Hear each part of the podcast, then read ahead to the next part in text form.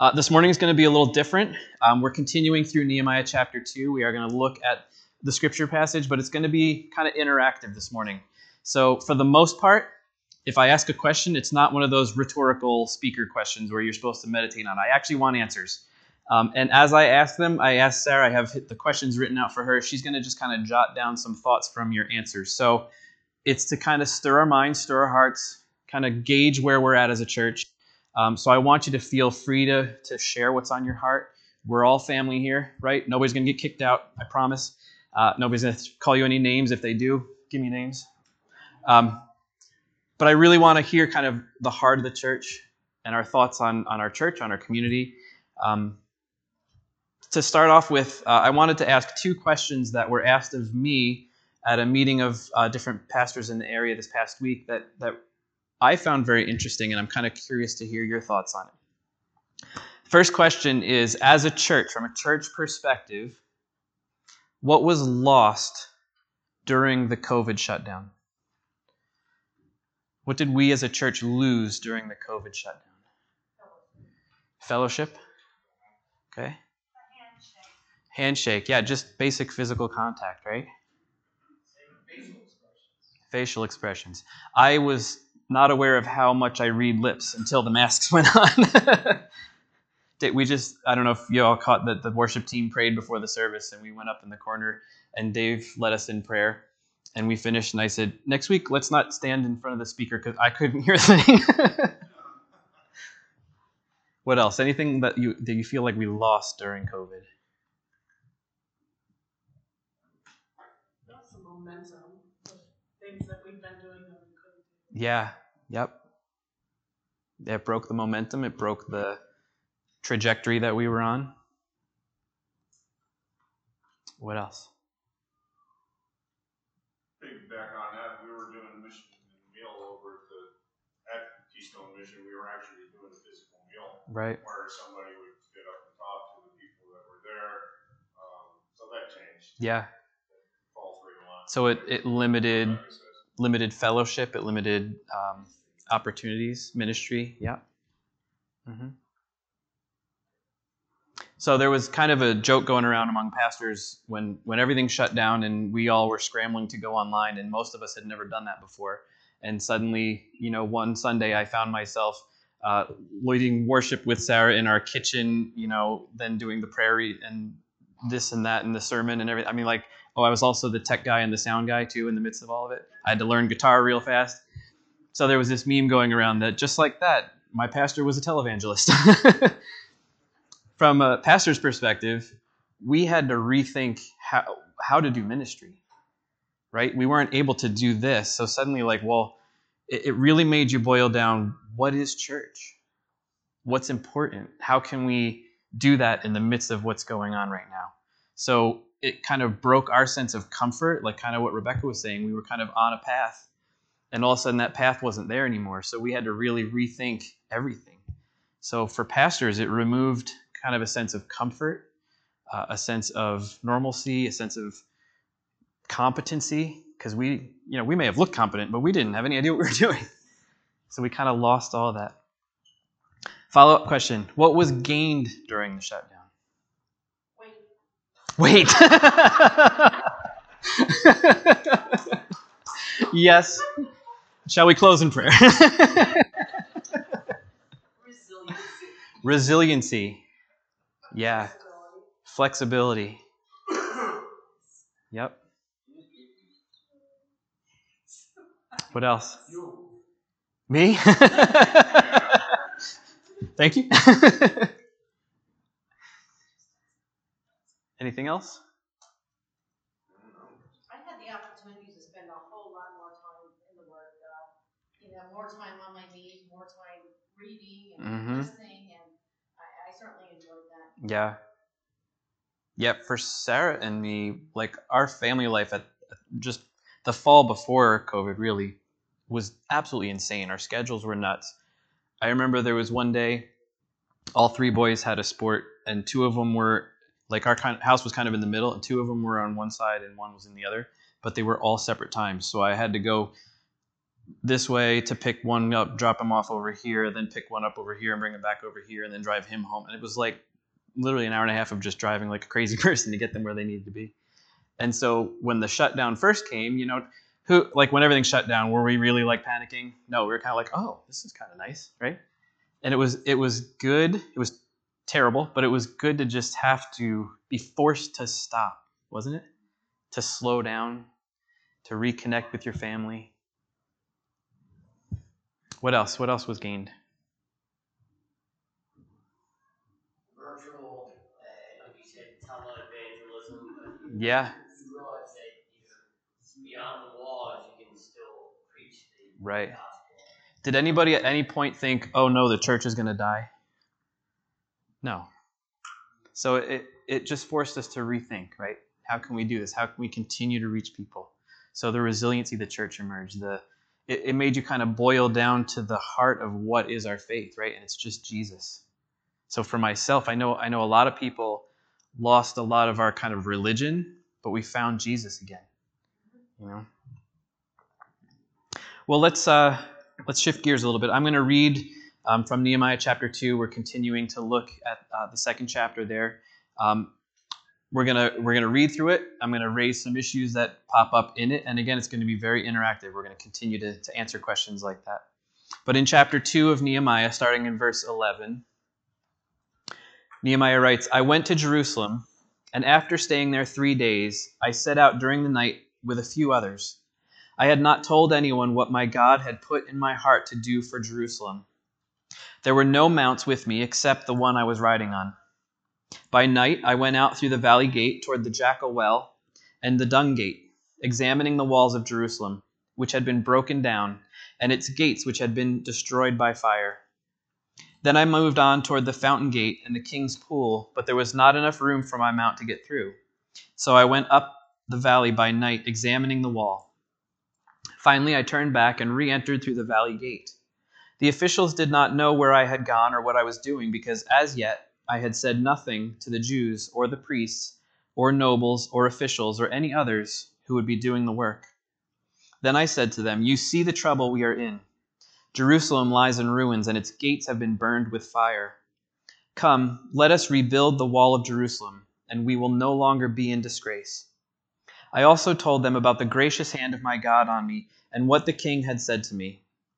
They replied, Let us start rebuilding. So they began this good work. But when Sanballat the Horonite, Tobiah the Ammonite official, and Geshem the Arab heard about it, they mocked and ridiculed us. What is this you are doing? They asked. Are you rebelling against the king? I answered them by saying, The God of heaven will give us success. We, his servants, will start rebuilding. But as for you, you have no share in Jerusalem or any claim or historic right to it. So we know uh, that Nehemiah was burdened by the news that the, the wall in Jerusalem still lay in ruins, that the gates were burned, that the city was in shambles, uh, that people, the best and the brightest, were still in exile. And if you remember, he wept and he fasted and he prayed and he asked God to, to create a way for them to rebuild. And then several months later, God began to answer that prayer, and the king noticed that he was sad and asked him what was going on. And he was bold with the king and, and told him that, uh, that his city was destroyed and that he wanted to go back and rebuild. And the king granted him that. And then you remember that there was immediate opposition, right? We saw that, that God put that on his heart, God granted that prayer, but there was immediate opposition. And so we see that as he arrives in the city, he's he's kind of assessing what's going on. He's exploring and, and examining the wall and the gates and seeing what the actual situation is. But he's doing it at night. And if you remember, he brought an entourage with him, right? He had bodyguards and things with him, but he left them behind and just had a few people with him. So he was doing it kind of stealthy. So there was still that danger around. And he never told anybody what the plan was until he had kind of assessed what was going on. Two more questions. You ready? All right. City Light Church. I want to know the roots of the church. So the first question is uh, be brief. I know some of you, Jimmy. I'm just kidding. what brought you to City Light Church? You specifically. What brought you to this church? Dave's wife. He's going. Okay. How so? Flesh that out a little bit. Yeah. God God brought us to Pennsylvania. We thought we'd get here and find the perfect church that needed our gifts. And a year and a half later, we were finished looking for church and interiors. And just when we were going to give up, picked up the phone book one last time, got um, Crystal Johnson on the phone, and we talked for like an hour and a half. Fell in love with her. Came, loved it. Okay. Never left. Awesome. Great. Who else? What brought you to City Light Church? So, it's a long story, so I'm gonna condense it and make it really quick. Um, probably ten years ago, I was attending church in Binghamton, New York, uh, First Assembly of God, Binghamton. My wife was doing Cross Creek, and, you know, when I was down here on weekends, I'd go to Cross Creek with her, and then eventually she started coming down here after service at Cross Creek, because she felt called to be here. And, um, so as time went on, we spent more and more time here, we wound up staying here, and through the turmoil of our downfall and whatever, we felt that we really needed to stay here, that, you know, we Mm. needed to s- stick with this church and, and be here, so here we are. Amen. Glad you are. I like to say that to everyone. I was talking to Sue. No, I- I have to say, um, I had, we had a church that we were going to for thirty some years. And it started at nine thirty, and this particular Sunday, um, Paige and Elsa went to school together, and, uh, they were in grade school.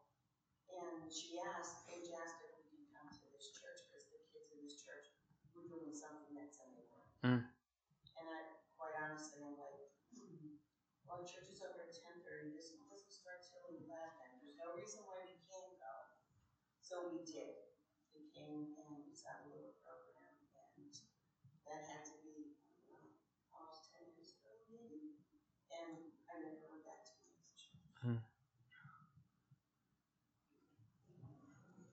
Dan? So, uh, a number of years ago, uh, we were at a program of some sort, I think. It might have been a play at Meyers. Our daughter was in. And there was this couple sitting in front of us. We got chatting with them, and we've been looking for a church for a while. We've been bouncing around, going here, going there. We just couldn't find anything that uh, really struck. And we talked to this couple, and um, they invited us to church, and they're sitting right there. Anyway, uh, but we didn't come to church. And uh, about a year later, our daughter was no longer going to Meyers. She was now up at uh, a little Christian school up in Old Forge. And we went to parent teachers conference, and they were like, "Why are you here? Your daughter, you know, she's getting good grades." We always go to parent teachers conference. It's just something that you do. Well, while we're there, this, this guy was walking by. Hey, why don't you come talk to Kathleen's Bible teacher? Well, he happened to be the pastor at this church. Hmm. And we realized, oh, that's right. We did talk to somebody about a year ago. and it was like, and we just felt like God was just basically saying, you know, I really, I put a seed in your heart. And Yeah. You follow it. yeah. And so now I'm gonna, I'm gonna throw something else at you. So we came and, uh, it was just, I don't know, we're, it was just, it just was simple worship. It just was worship. And it was like, wow. Mm. You know, it was really just, none of this other stuff going on. It was really nice to, to get to know family. And that's really, God brought us, I think, God, well, God was trying to push us here. And, you know, took two tries, but he made it. Hey, I think that's not bad for this area, right? yeah, really.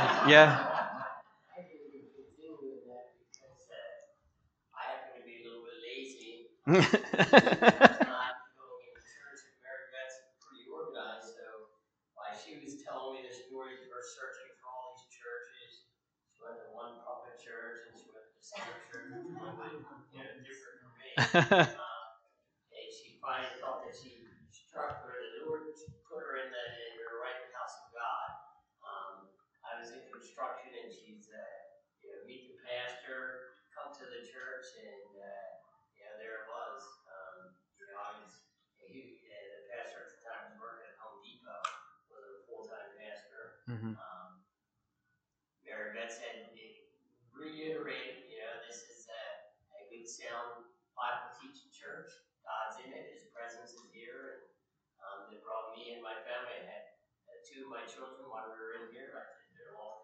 So, yeah, it's a wonderful thing. Awesome. We were very small. Yeah.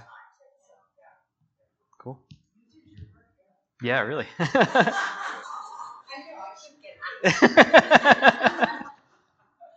Let's change the subject quick. What's uh, Give me a little of your understanding of the history of City Light Church. And I'm going to say to Frank and Don, just sit sit on that for a minute and see what we hear, and then you guys can fill in the gaps. Do we know the history of the City Light Church? All right, Frank and Don, you're on. so many times. I think we've been around about ninety years, is that right? No, eighty, will be a hundred in hundred. twenty twenty-four. okay, yeah, Wow. that's a good run. In this building, This building. Yep, this was, this was built in nineteen twenty-four.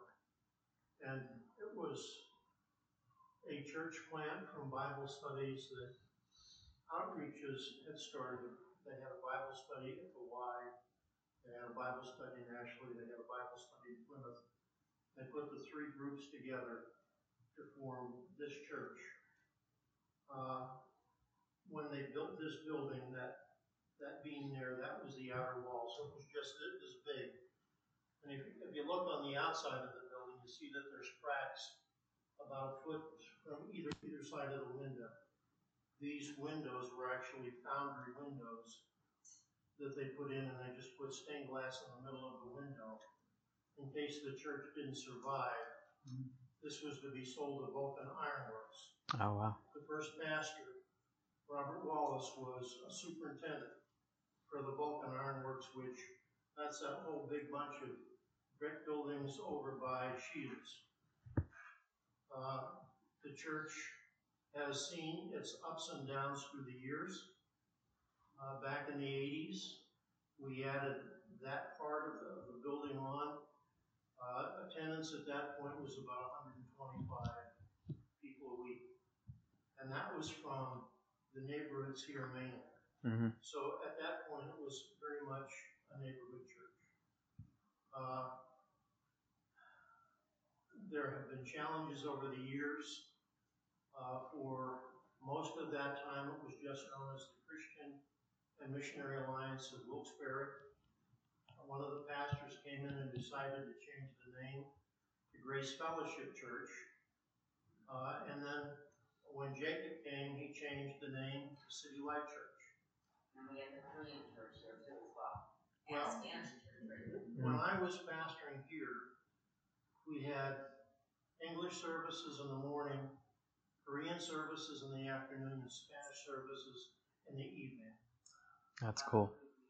So we, well, we, we wanted to make as much use of the building as we could. When I came, the church was broke. It was to be closed. Uh, the Lord had me in a, in, in a unique position where I was able to say to the district, no, we're not gonna close Wilkes-Barre. This was my home church. When I retired, I was coming back here, so, uh, it was not an option to close Wilkes-Barre. So the West Pittston Church, who originally planted this in nineteen twenty-four, I was pastoring there. We came in and we did vacation Bible schools and things like that, uh, youth, youth, meetings and things, uh, until the Lord provided us with, with Pastor Jacob, and then I stepped out of the way. And, uh, Jacob became pastor. And Jacob was doing well here. Your attendance was up almost a hundred. Hmm. So we've, we've seen, we've seen the, the, the church go up and down. But when we came here fifty years ago, the one thing that you found is that people prayed. Hmm. On a Wednesday night, there was an, an altar rail across the front, and that would be full. And people would be praying that God would make this church effective enough to reach Wilkes-Barre and beyond. And over the years, it has never ceased to amaze me how God brings people off of the street without any other contact in the, in the church. He just brings people in off of the street. And they come to know Christ and they stay and they. That's awesome. I'm sorry. No, no, that's fine. That's great. That's what that's what I was looking for. Yeah. Awesome. I know I was supposed to be short. Don't ever ask. I, I had a note to ask you. I knew it wasn't going to be that short. the reason I ask those questions is because if you know where you've come from, it helps you know where you're at now. Right? When you look back and you see where you've been, you kind of know what shaped you, what, what brought the character, the culture that we have here now. Um, I can tell you that it's it's not typical to have a church that's nearing 100 years old that has as much life as I see here um, and as much health as I see here. So that's amazing um, to see all that ministry taking place in the past. That foundation of prayer is amazing to have people. I mean, think about the, the few people that talked about coming here, right? It was all relational, right? Somebody invited you, somebody, not somebody walking in off the street. That's that's great. That's amazing. Let's get back to that. I was taught uh, in seminary that the Hebrew word for future is achrit. It's got one of those things in it. And it has the, it literally translates something along the lines of backside. And the the word picture is that you're backing into the future. And then you can see behind you what God's been doing. And I love that. They don't really have an idea of looking forward. They were, you know, the ancient Hebrews were not abstract thinkers. It was very concrete. So they wanted to see what has God done. And so their idea of the future was let's look behind us and let's see what he's been doing and let's find strength in that. So I think it's important for us as a church to back into the future, to kind of pause and see what God has done here for almost 100 years. That's amazing. So in Nehemiah, the first couple of verses we read, I went to Jerusalem, and after staying there three days, I set out during the night with a few others. I had not told anyone what my God had put in my heart to do for Jerusalem. There were no mounts with me except the one I was riding on. And then Nehemiah proceeds to describe how he, he inspected the wall. He went all the way around the wall of Jerusalem. Again, he did it secretly, he did it at night, he did it with just a few people, right? So there was kind of a stealth to it. And he had not yet announced why he was there. So the people who were with him didn't even know what the mission was. The Jewish people in the city didn't know why he was there. The first thing he did, having arrived to Jerusalem, was to make an honest assessment of the situation. He didn't come into the city and say, hey, we're going to rebuild, let's go check things out. He quietly took a quick look and saw what the state of the wall actually was, what condition were the gates in, how accurate were the reports that he received. He was assessing what was going on. And you notice he does not sugarcoat how it is. He doesn't come back and say, guys, it's not that bad. We can do this. But he also doesn't come back and go, guys, it's trashed. It's over. You know, this trip was a waste. Let's go back home. He's honest. He evaluates the situation. He sees the damage. He makes his assessment. And then he casts his vision for the people. So here we go with more questions. You ready? Church family. When you look at this church, what do you see? That's what we want to explore for just a couple minutes. The first question might be a hard one. What are some of the weaknesses that we see in the church? My dancing is one of them. okay. I've been there, don't worry. What are some of the weaknesses that we have as a church? Finances, okay. Low attendance.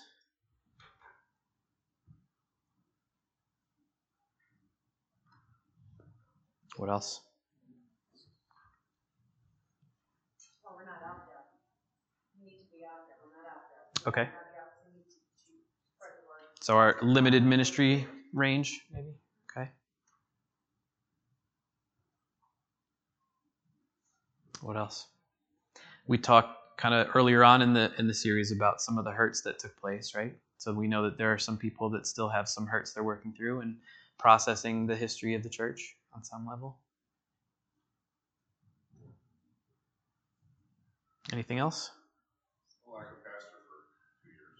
Okay. Yeah. That's taken care of now. Check. need some modifications too, you know, to assist the elderly get downstairs too. Okay. You know, some building a lot So the physical building itself, yep, has some limitations.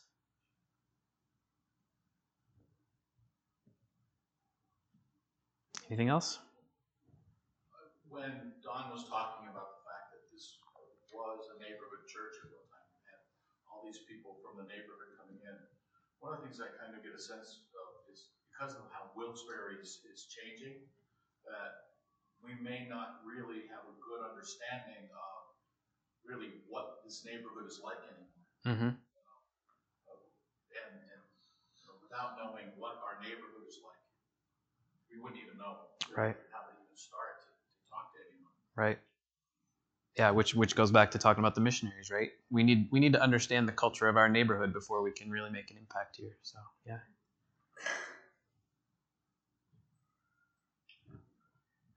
How about strengths? What are some of the strengths that you've seen in this church? We pray. What was that? Steadfast, yeah. You're a stubborn lot, that's for sure. Somebody said prayer. Yep, prayer. Biblical teaching. Okay. There's like a committed core of people. Yeah. Yeah, that stubbornness, this group of people. Well, no, it just, it's all the same though. The same people that are here have been here Yeah. for the last two and a half, three years, you know, in Yep. the core, so. One thing I like that I could say, just because new person coming in, is there's really not a, um, there's no, I don't feel a sense of walls between people. Mhm. So there's not like cliques, if you want to use that. Um, it's a breath of fresh air. Yeah. Uh, You're stubborn together. if we can keep that up when new people come in, that would be yeah. something a lot of churches unfortunately don't have. I, I somehow managed to keep my mouth shut, but um, when we were talking about weaknesses, the size of the church was brought up, which is true, but that's also allows us to do this, right? If we were a church of 200, I couldn't very well open it up to feedback. So there's a there's a real sense of family here, which is great. Years ago, when, um, when we first started coming, and it was a very small group at that time. I mean, I would say, well, 12, 13 years ago, whatever that was, the group might have even been smaller than Yeah. this is now. Mm-hmm. And, yeah, we went, there was a bunch of us, we went to a, uh, a concert out at, at Cross Creek. Mhm. Place was packed with people and people were worshiping, hands were up everywhere, and it was just wonderful.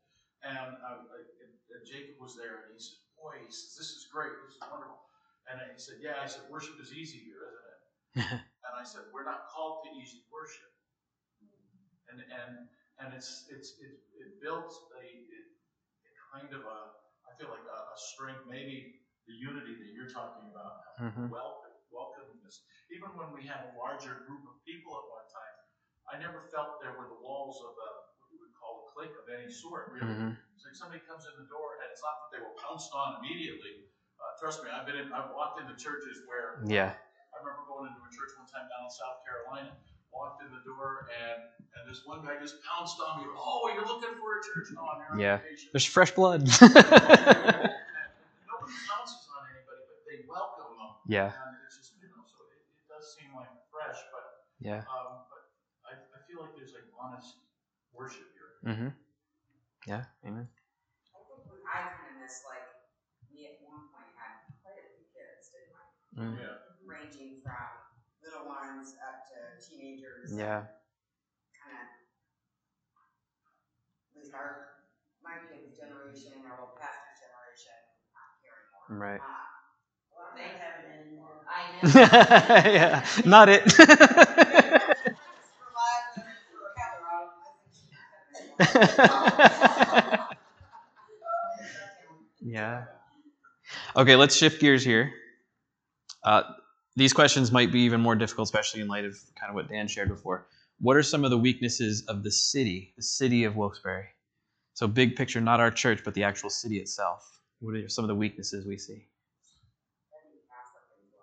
Heavy Catholic influence. Okay. Okay. We've, uh, uh, tremendous language barrier. Uh, uh, I'll just give a, a for instance, because the city of Wilkes-Barre recently changed how they're doing recycling. Nobody's getting it right.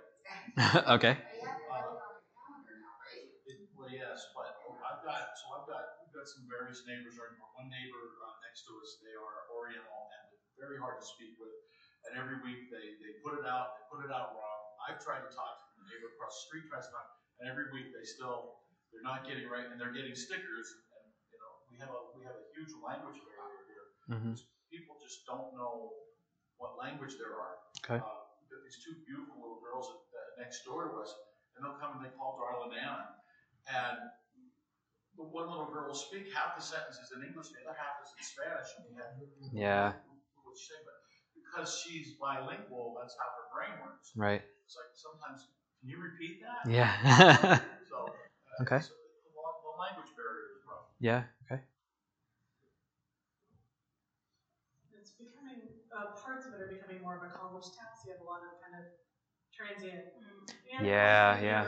Student, a lot, you know, pretty large student population between the colleges, Mm-hmm. uh, so they're only here for a very short time. And it, and we're far enough away from the campuses that. Yeah. That's why I'm really here. Okay.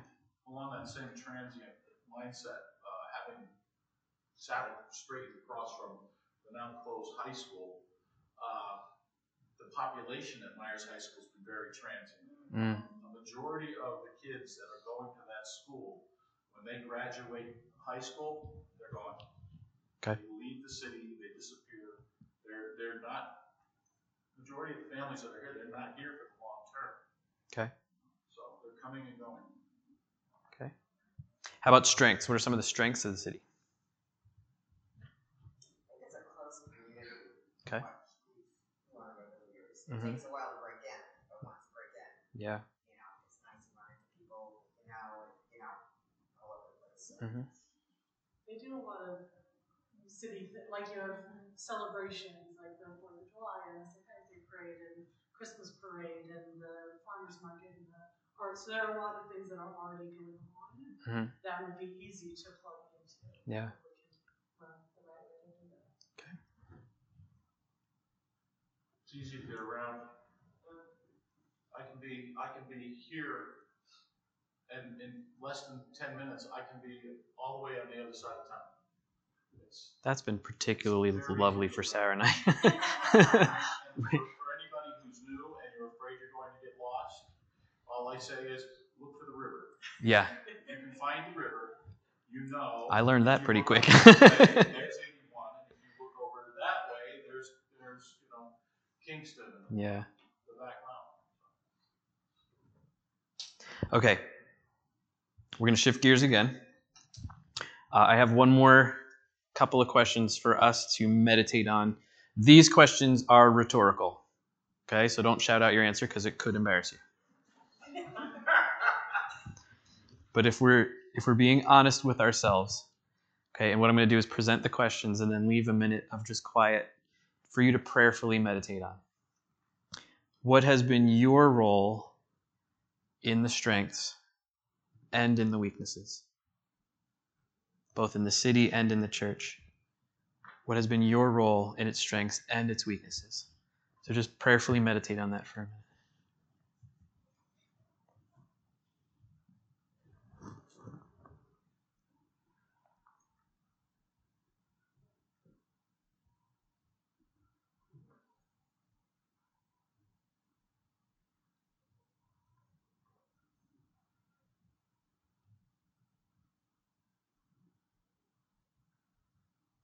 And then, if you're willing, prayerfully meditate on this question What will be your role in rebuilding?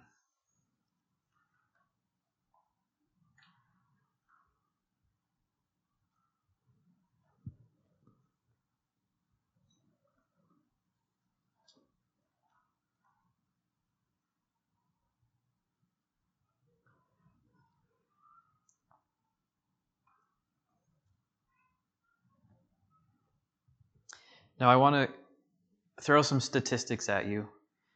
Um, I'm not going super deep in statistics, but but again, with that kind of missions mindset, just to start to understand our area a little bit. This is more big picture American culture. Okay, uh, non excuse me, non practicing Christians have grown from about 35% to 43% from the year 2000 to 2020. So in those 20 years, people who consider themselves Christian but do not attend church and, and regularly practice their faith, 43%. During that same time, practicing Christians, the number of practicing Christians declined from 45% to 25%. The number of non Christians or agnostics rose from 20% to 32%. So a third of our population, at best, doesn't know if there's a God. Weekly church attendance has declined from 45% in 1993 to 29% in 2020. Uh, there was a note that 29% is actually a slight increase from 2017. So from 2017 to 2020, uh, it went from 27% to 29%, but still very low. Each generation that we see has fewer weekly attenders. So the, the elder generation, the oldest generation that I believe this was Barna uh, surveyed, of that generation, 37% attend weekly. And then the younger generations were as low as 25% attend church weekly. Giving in the church, for as long as I can remember, has, has hovered around 2 or 3% of income.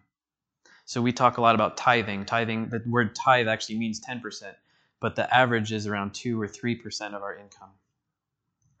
Only 5% of churchgoers give 10% or more to churches or and or charities. And all of those statistics have been complicated by God, uh, excuse me, complicated by COVID, not by God. but I believe that God has done and is doing a work in his church right now. I believe that with all my heart. And I believe for all the challenges that the church faced through COVID, I believe God is using that to solidify and to build his church and his kingdom in our country and in the world. The statistics that I just went over, they appear to be doom and gloom. They appear to be the church dying, right? Christianity as a faith is dying. But I don't believe that for a second. I do think as we drive through our city, on your way to church, as you drive through neighborhoods, look at the walls, look at the burned gates. Assess our situation honestly and openly, but also we're not going to get discouraged because God is doing a big thing right now. There are other statistics um, that indicate that, that God is still working. One, I'll just point one out. I'm going to skip for time, but um, 70 to 80% of believers prayed in the past week at some point. 70 to 80%. So the majority have spent time in prayer in the past week. And that number has held steady more or less for about a decade. So for the last 10 years, the majority of believers, now, mind you, that doesn't match up with church attendance and whatnot, but they're still praying, they're still engaged in their faith it just looks different.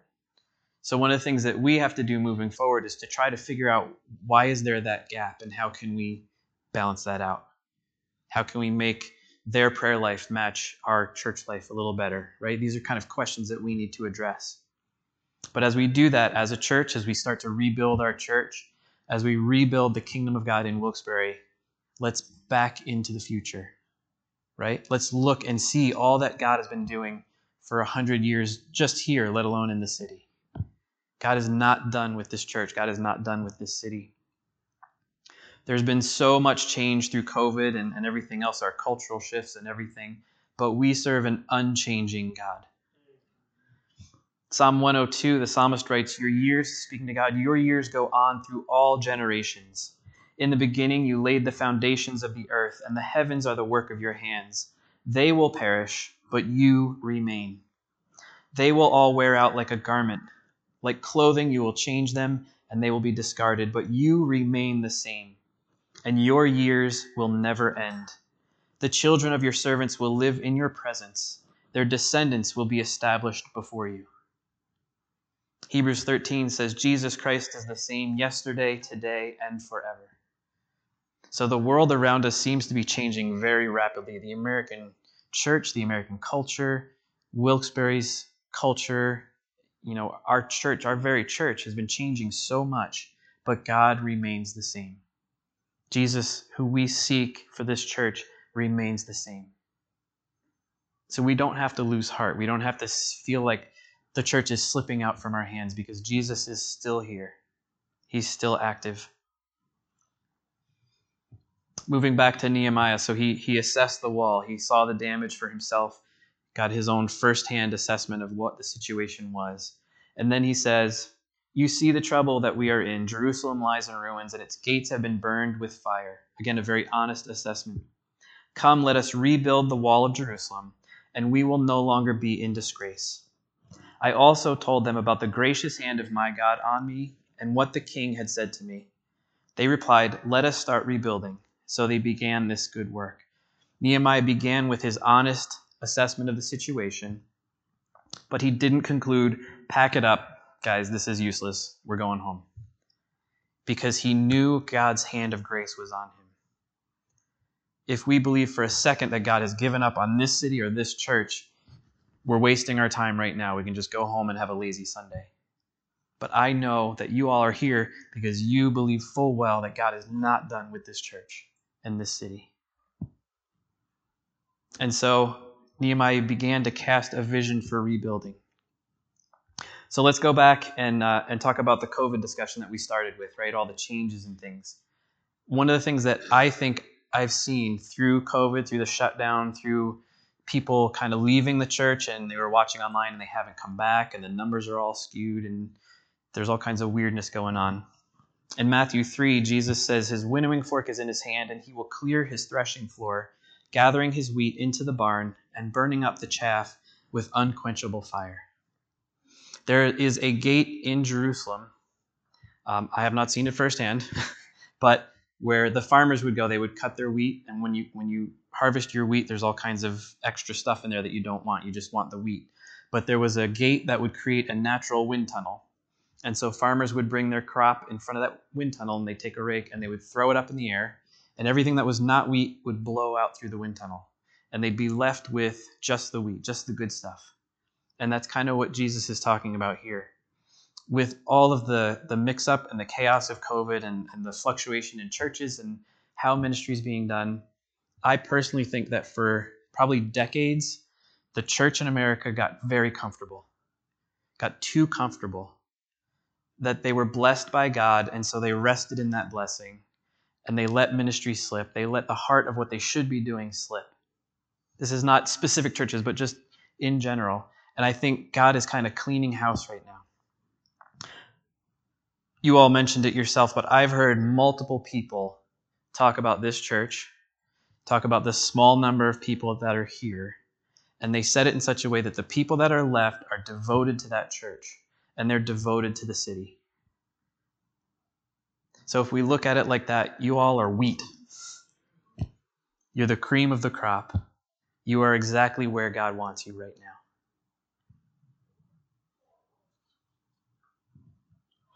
Against overwhelming odds, God continually uses a remnant of people for his glory, to bring about his victory. Um, very quickly, uh, instead of reading through a portion of Judges 7, I'm just going to summarize that there was uh, the, the Israelites were about to move into an area. They had 32,000 fighting men with them to, to take this area and the promised land. And God said, You have too many, whittle it down. So all but 10,000 of those people were sent home. And God said, you have too many, whittle it down. And he kept whittling and whittling and whittling until they had 300 men. So they had a force of 32,000. Now they have 300. And God used those 300 to win the victory so that there was no way they could say, hey, look what we did. They could only say, hey, look what God did. So, yes, we are a small congregation. Yes, we have shrunk down over the years but I believe that God has you here for a reason. I believe that with all my heart. So I wanted to cast a little vision today. Um, I would love to have a, a very thorough vision of, of strategy and ministries and all that fleshed out for you, but I'm still brand new, and it takes a lot of time to to be a missionary. You got to learn the culture, learn the language, all that. I'm not there yet, um, but what I do want to do is just to kind of give some sense that God is moving in this church, in this city, in our area. The average Sunday attendance for City Light Church in 2021 so far is 24. So any given Sunday, we have an average of 24 people here. I believe so, yes. The population of Wilkes-Barre is about 41,000 people. Okay? That sounds very intimidating, does it not? Okay, bear with me. What exactly can 24 people do to impact 40,976 people? Hang in there, it's not that bad. Around 3 to 4% are evangelical Christians. Okay, which means that there are about 1,640 believers in the city, which, like, whew, right? So now we only have to reach 39,360 people. It's much more achievable.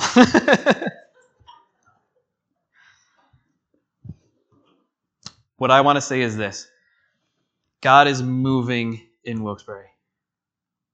I'm new here. I don't know the culture yet. I, I, don't know too many people here, but I can already see that God is moving in this city.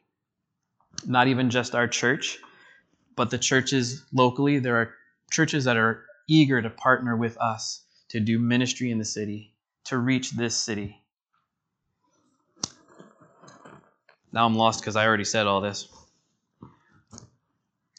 Uh, this past week, I was invited to a gathering of pastors in Scranton. So most of them were from Scranton, but um, Tim Walker from Restored Church was there, and um, I believe there was one other person, but um, but still, they're they're considering kind of the Scranton Wilkes-Barre area one area, and this uh, organization came in to just put before us the vision of us reaching a region so rather than our church trying to reach all of Wilkes-Barre, right, instead of this 24 people trying to reach 40,000 people, what would look like for God's church to work together to reach the city?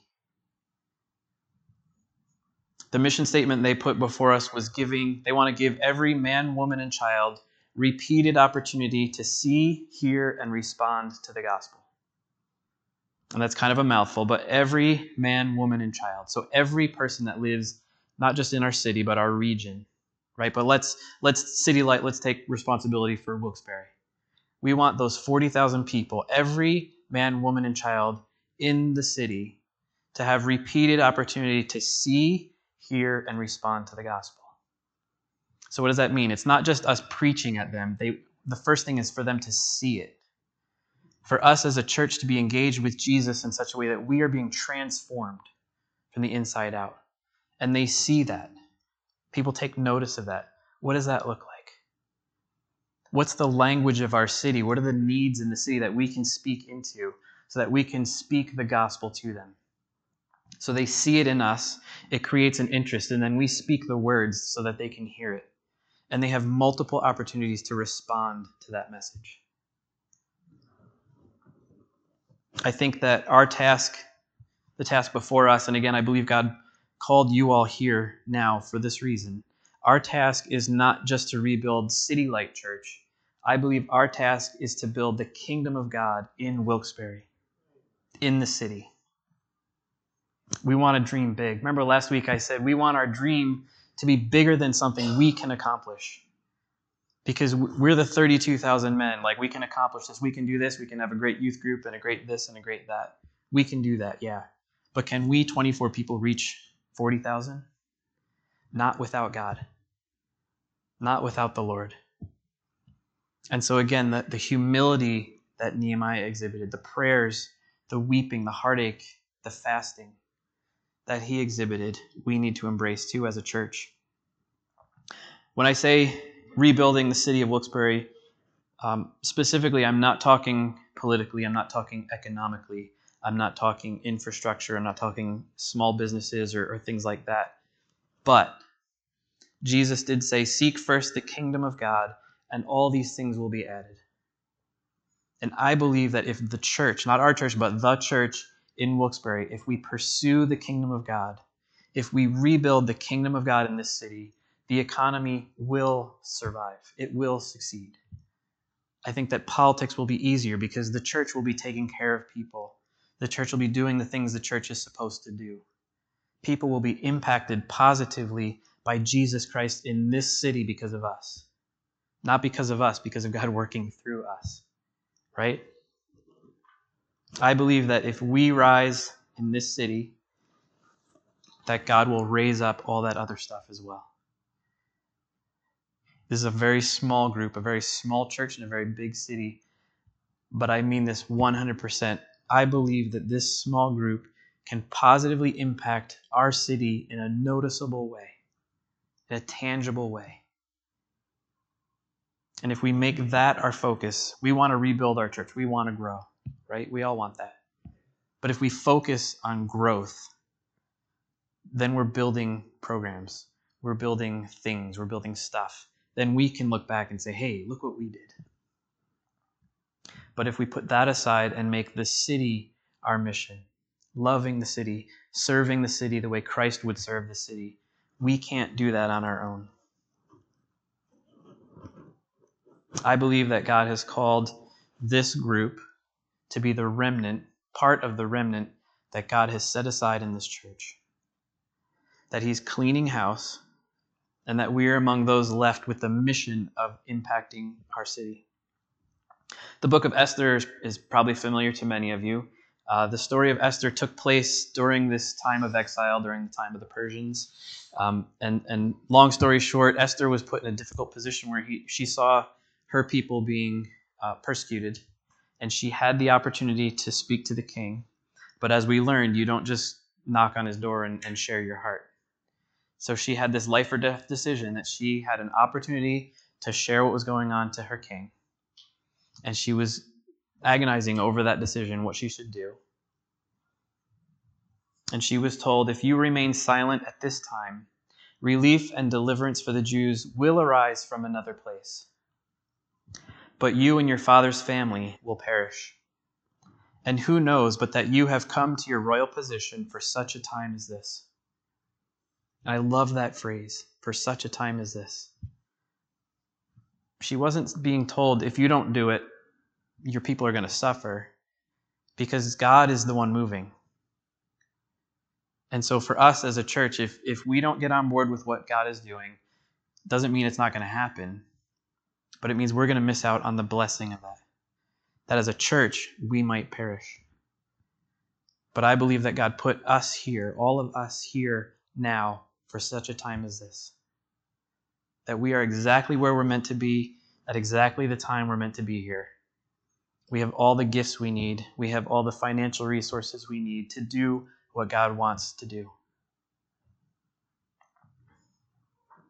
In Nehemiah 2, he continues, But when Sanballat the Horonite, Tobiah the Ammonite official, and Geshem the Arab heard about it, they mocked and ridiculed us. What is this you are doing? They asked. Are you rebelling against the king?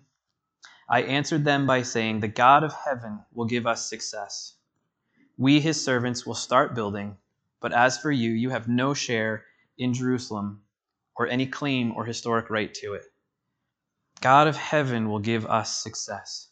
Church, we are 24 people we have a very small budget, we have a very small building. But God is calling us to a job. And if we're obedient to Him, God will give us success. Proverbs 16:9 says, "In their hearts humans plan their course, but the Lord establishes their steps." So we as a church, I would encourage us to, to examine the walls Examine the gates. Get to know your city. When you're driving home today, don't just don't just blank out and drive home on autopilot. Pray for the people in the homes that we pass. Pray for the business owners that are around us. Try to open our eyes and ears to what's going on in the city. Where's the heart of the city? We are going to, in, in the weeks and months to come, we're gonna we're gonna come up with a strategy. We're gonna come up with a plan. This is what we're gonna do as a church. These are the ways we're going to try to serve our community. That's us. That's our effort. God will honor that. But what Proverbs says is that He is the one that will establish our steps as we go. Our flawed plans will be corrected. We will be encouraged. We're going to have ups and downs. We're going to have successes and failures. We have to keep our eye on the fact that God is the one that's moving in the city. And we're just trying to be obedient to that. The God of heaven will give us success, just as Nehemiah said. There are so many things in our lives, especially now in our COVID age, that can cause us fear, that can cause us doubt. 24 people trying to reach 40,000 people is very intimidating. But God is trying to reach 40,000 people. And God is asking us to be his hands and feet in that. It's not our success or failure, it's God's. And God doesn't lose.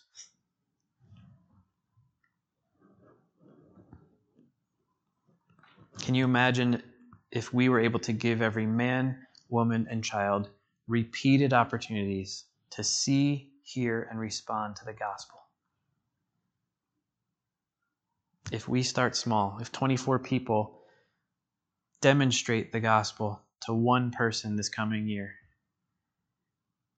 and then we are able to have that moment to give the words for the gospel in this year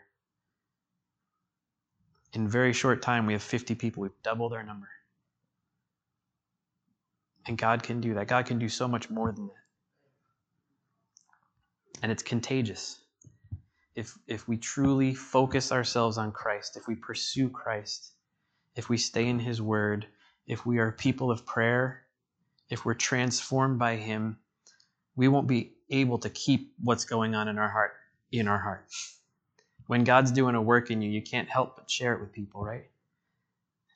The joy bubbles over, the love bubbles over, your experience bubbles over. When we start with ourselves, when we're engaged with Jesus, it will transform us and we will share it with the people around us. They'll see it happening. And that's how God's going to begin to move. If we 24 do that, that's awesome. If 1600 something people do it, that's even better if the ones who are hiding in the shadows and, falling between the cracks can get wrapped into that, it starts to multiply very quickly.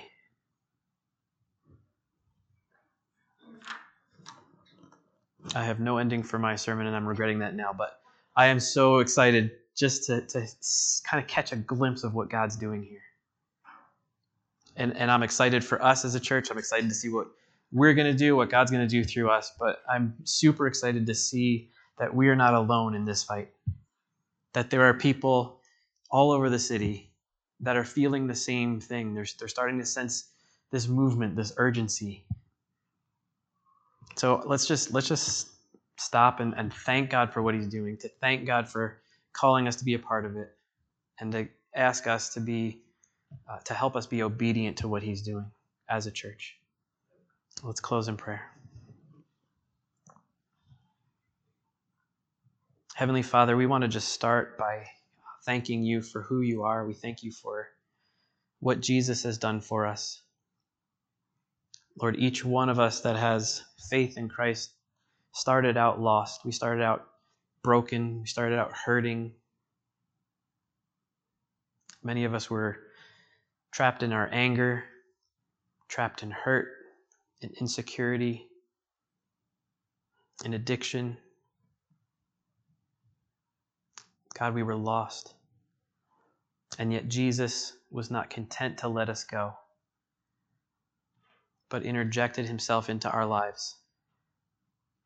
That he died to bring us freedom from that, to bring us new life, new hearts, to send his Holy Spirit to fill us to lead us to all truth. God, we are so grateful for what you've done in our lives individually. God, we are so thankful for this church, for City Light Church, and all that it has meant to so many people for over a hundred years.